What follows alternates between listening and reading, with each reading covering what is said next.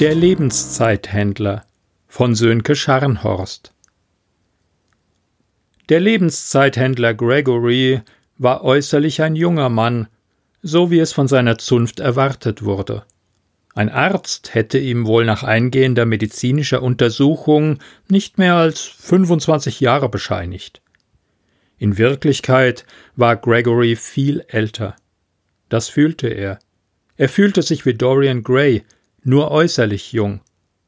Ein glücklicher Mann war er schon lange nicht mehr. Alles, was er in seiner Jugend geliebt hatte, war vergangen. Schwermütig dachte er an Natascha, seine erste Frau. Zehn Jahre hatte er ihr zum Geschenk machen dürfen, dann war sie erkrankt und wollte keine Zeit mehr von ihm annehmen. Noch heute erinnerte er sich an ihre Worte.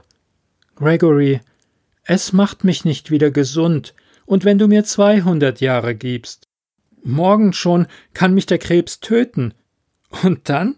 Dann sind zweihundert Jahre menschliches Leben unnötig vergangen. Nimm mir lieber die Jahre, die mir noch bleiben. Lass mir nur ein Jahr. Sie lächelte ihr bezauberndes Lächeln. Ich befürchte, nicht einmal so lange werde ich bei dir bleiben können. Schweren Herzens nahm er ihre Zeit. Natascha hatte recht behalten. Am Tag ihrer Beerdigung war etwas in ihm erfroren. Dieser Tag jährte sich heute zum 86. Mal.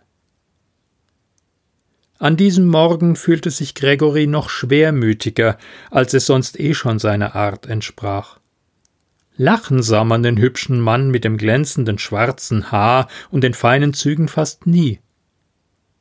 Er kam pünktlich in seine Kanzlei und setzte sich hinter den schweren Eichenholzschreibtisch. Wenig später kam Ria, seine hübsche Assistentin, und brachte ihm die wenige Post und ein kleines Frühstück. Sie stellte alles vorsichtig auf der glänzend polierten Arbeitsplatte ab und verließ auf ein Nicken von ihm den Raum. Nach einem kurzen Blick auf die Absender wanderten die Briefe ungeöffnet ins Feuer des lodernden Kamins. In Gregorys Arbeitszimmer war es immer kalt.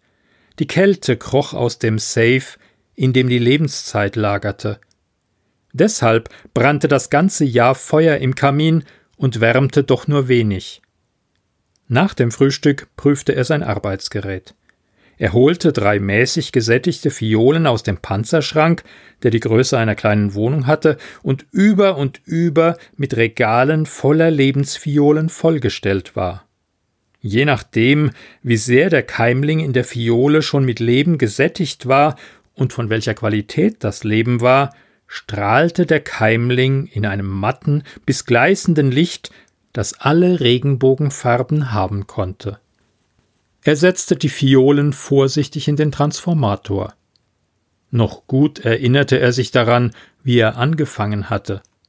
Sein erster Transformator war in einem Koffer, und diesen schleppte er von Kunde zu Kunde. Zwischenspeichern konnte man die Lebenszeit damals noch nicht, also musste er jede Transfusion selbst aufnehmen und abgeben. Das alles war schon so sehr lange her. Ungenau und verunreinigt war damals noch jede Transfusion. Was diesen Punkt anging, war heute alles besser.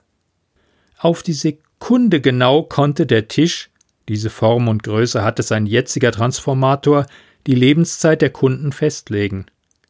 Gregory beließ es aber bei Jahren. Er feilschte nicht um Tage, schon lange nicht mehr. Er war gerade mit der Einrichtung und Überprüfung so weit fertig, als ihm Rias Holographie die ersten Klienten des heutigen Tages ankündigte. Ah, schick mir bitte den ersten in einer Minute rein, sagte er, und das Trugbild der blonden Frau verschwand.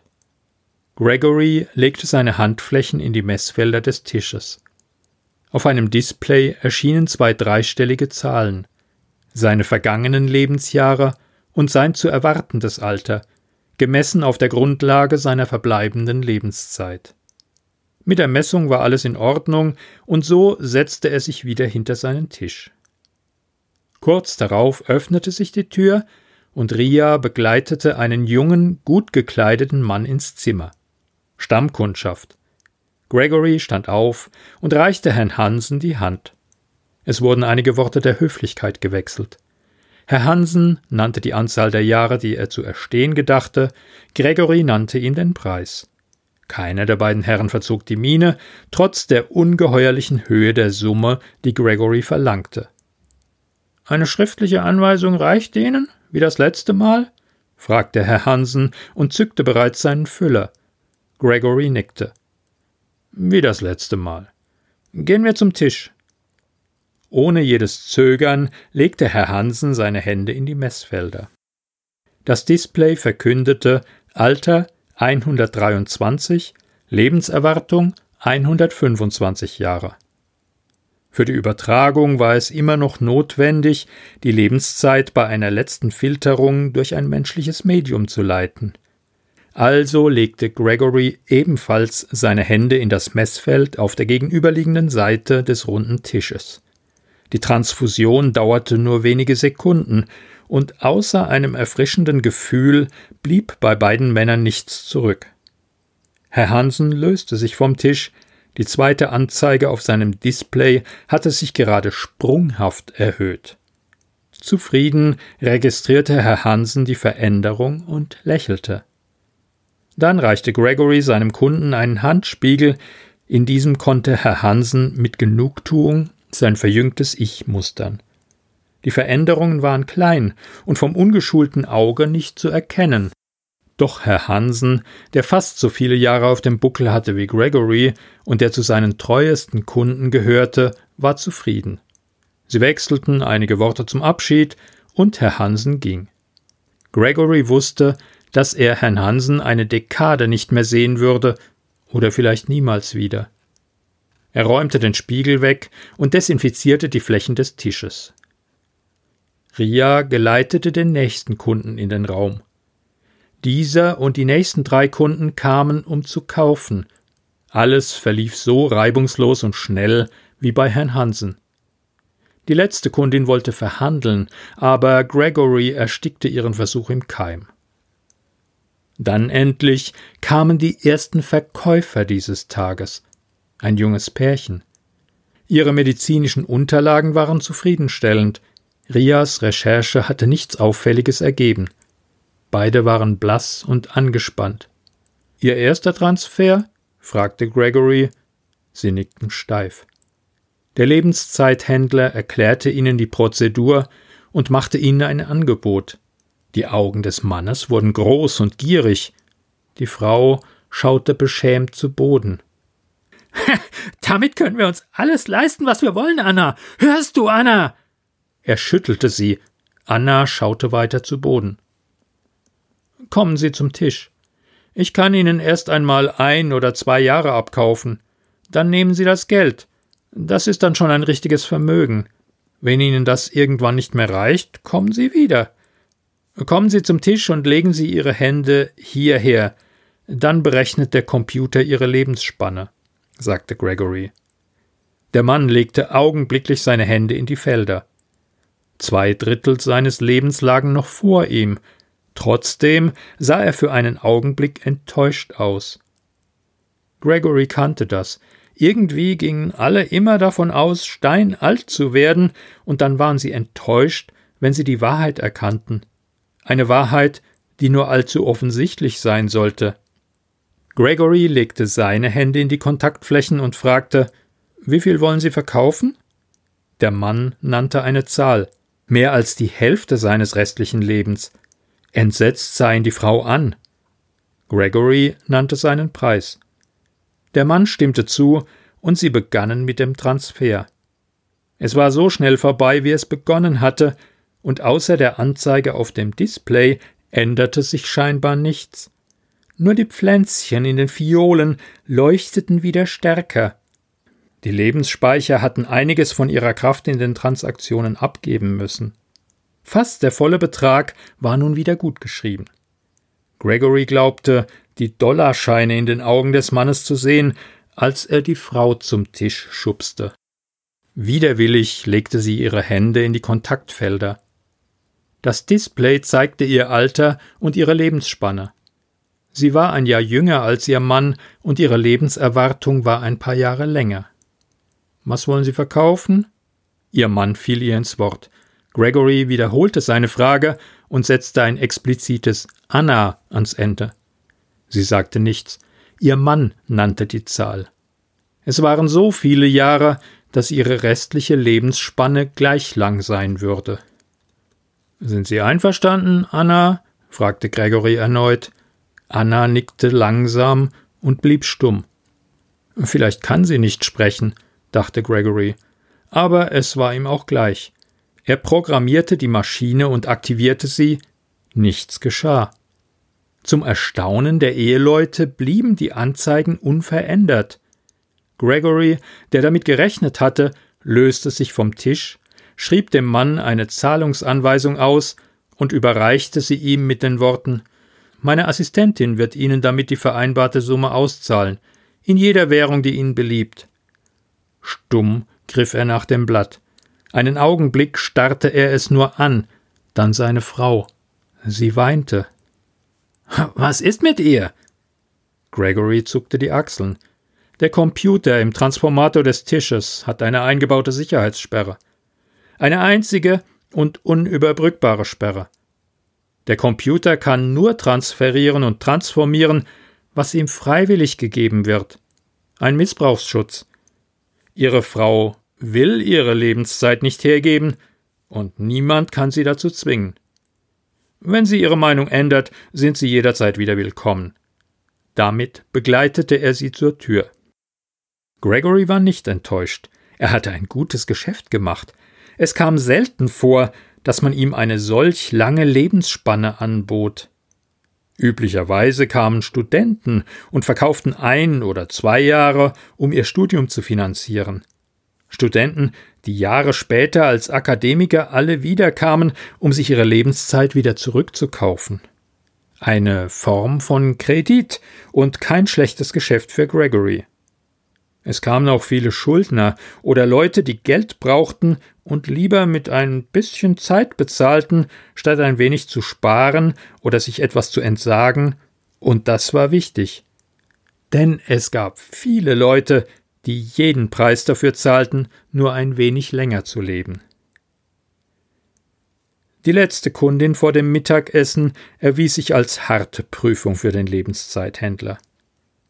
Ruhig versuchte er, der Baroness mit den Wurstfingern und dem chinesischen Nackthund sein Geschäft zu erklären.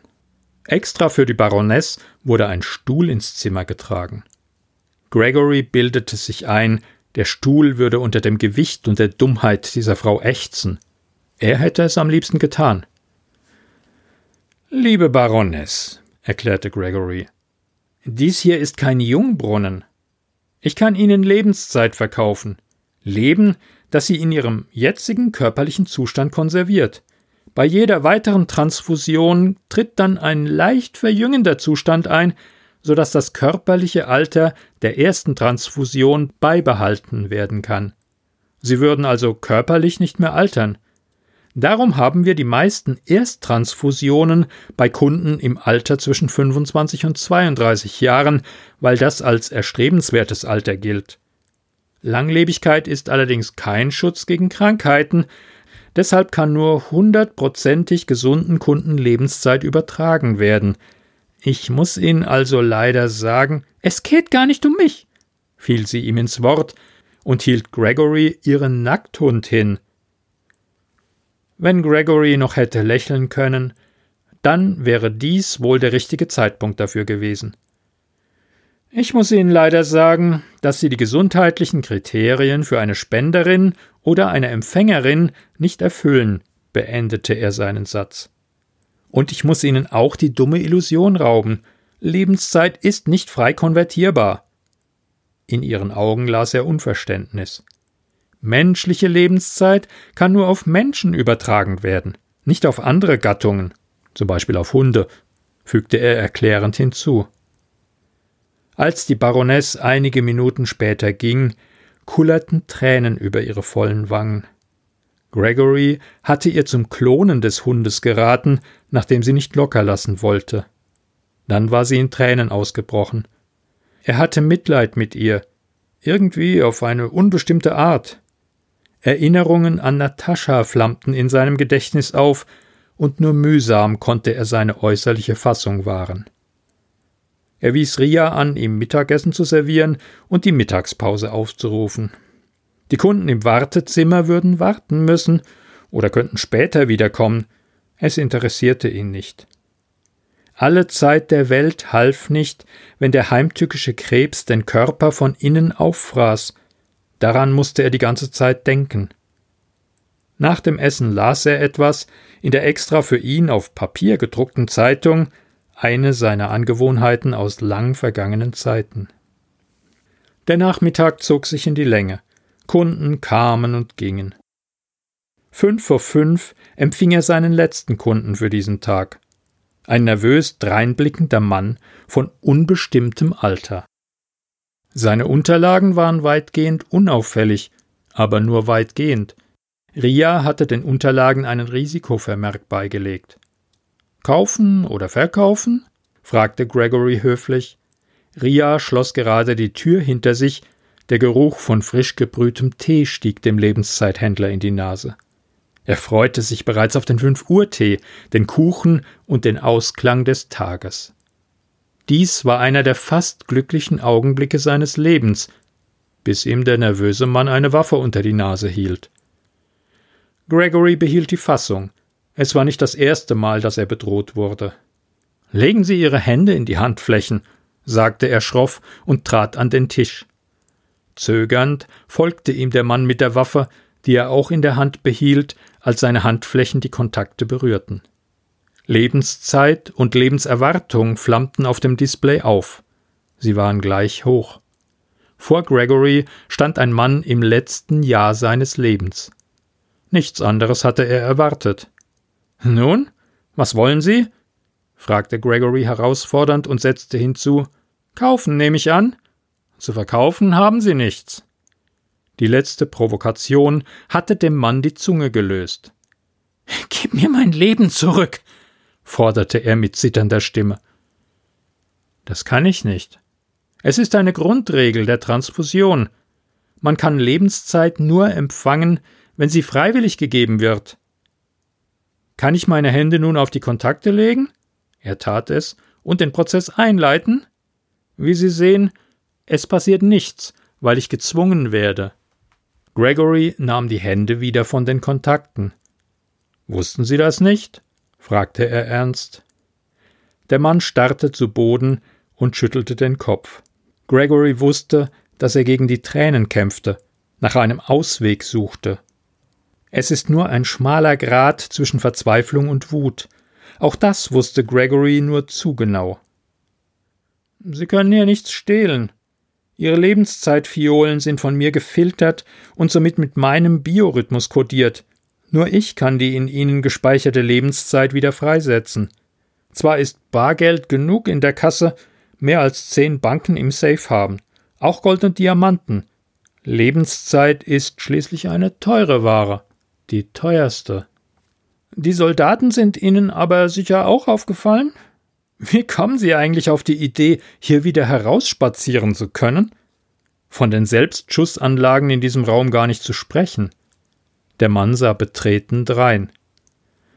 Jetzt legen Sie erstmal die Waffe weg und nennen mir Ihren Namen. Er murmelte etwas in sich hinein. Wie heißen Sie? wiederholte Gregory geduldig. Kevin.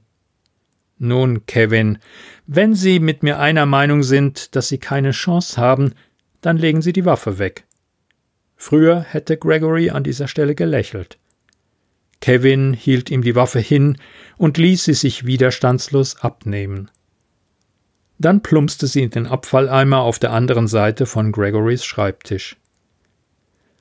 Dann erzählen Sie mal, was Sie zu diesem Wahnsinn bewogen hat, abgesehen von einer gewissen Todessehnsucht. Kevin schluchzte. Er nahm richtig an, dass seine Geschichte der Grund war, weswegen er noch nicht überwältigt wurde. Jetzt fiel Kevin auch das halbe Dutzend Selbstschussanlagen auf, die auf ihn zielten. Ihr habt mich bestohlen, krächzte er mit dem Trotz der Verzweiflung. Sie sind nicht in meiner Kartei, Außerdem zahle ich immer den marktüblichen Preis. Betrug ließ Gregory sich nicht vorwerfen. Wütend schüttelte Kevin den Kopf und verspritzte seine Tränen. Sie hieß Tanradas. Sie hat mir mein Leben gestohlen. Gregory kannte diesen Namen. Eine junge, ehrgeizige Lebenszeithändlerin, der Gregory seinen ersten Transformator verkauft hatte. Es war ein kleines Handgerät, so groß wie ein Koffer, mit eingebauter Fiole und konnte nicht mehr als 200 Jahre speichern. Mit diesem Koffer war Gregory zu Beginn seiner Karriere von Haustür zu Haustür getingelt. Tanradas kann ihnen nichts gestohlen haben. Man muss die Lebenszeit freiwillig hergeben. Schon das zweite Mal, dass er das heute erklären musste. Sie hat mich reingelegt. Wir haben uns in einer Bar getroffen. Ein Blind Date. Und sie hat mich betrunken gemacht, bis ich ihr alles versprach. Und plötzlich hatte sie diesen Kasten. Mehr ins Detail musste Kevin gar nicht gehen. Es könnte so gewesen sein. Etwas tief in Gregory wusste, dass es so gewesen war. Bei Tanradas hatte er schon immer kein gutes Gefühl. Sie war zu ehrgeizig. Er würde die Gilde unterrichten müssen. Aber zuerst beschloss er, den Schaden bei Kevin wieder gut zu machen. Als der Mann mit den verquollenen Augen wenig später wieder ging, hatte er ein außergewöhnlich langes Leben vor sich.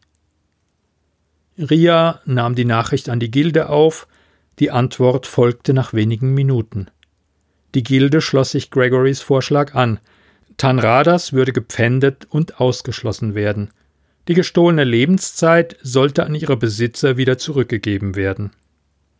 Viel später als eigentlich geplant schloss Gregory für diesen Tag sein Büro. Kein außergewöhnlicher Tag im Leben des Lebenszeithändlers. Er vermisste Natascha und wünschte sich, was er nicht haben konnte.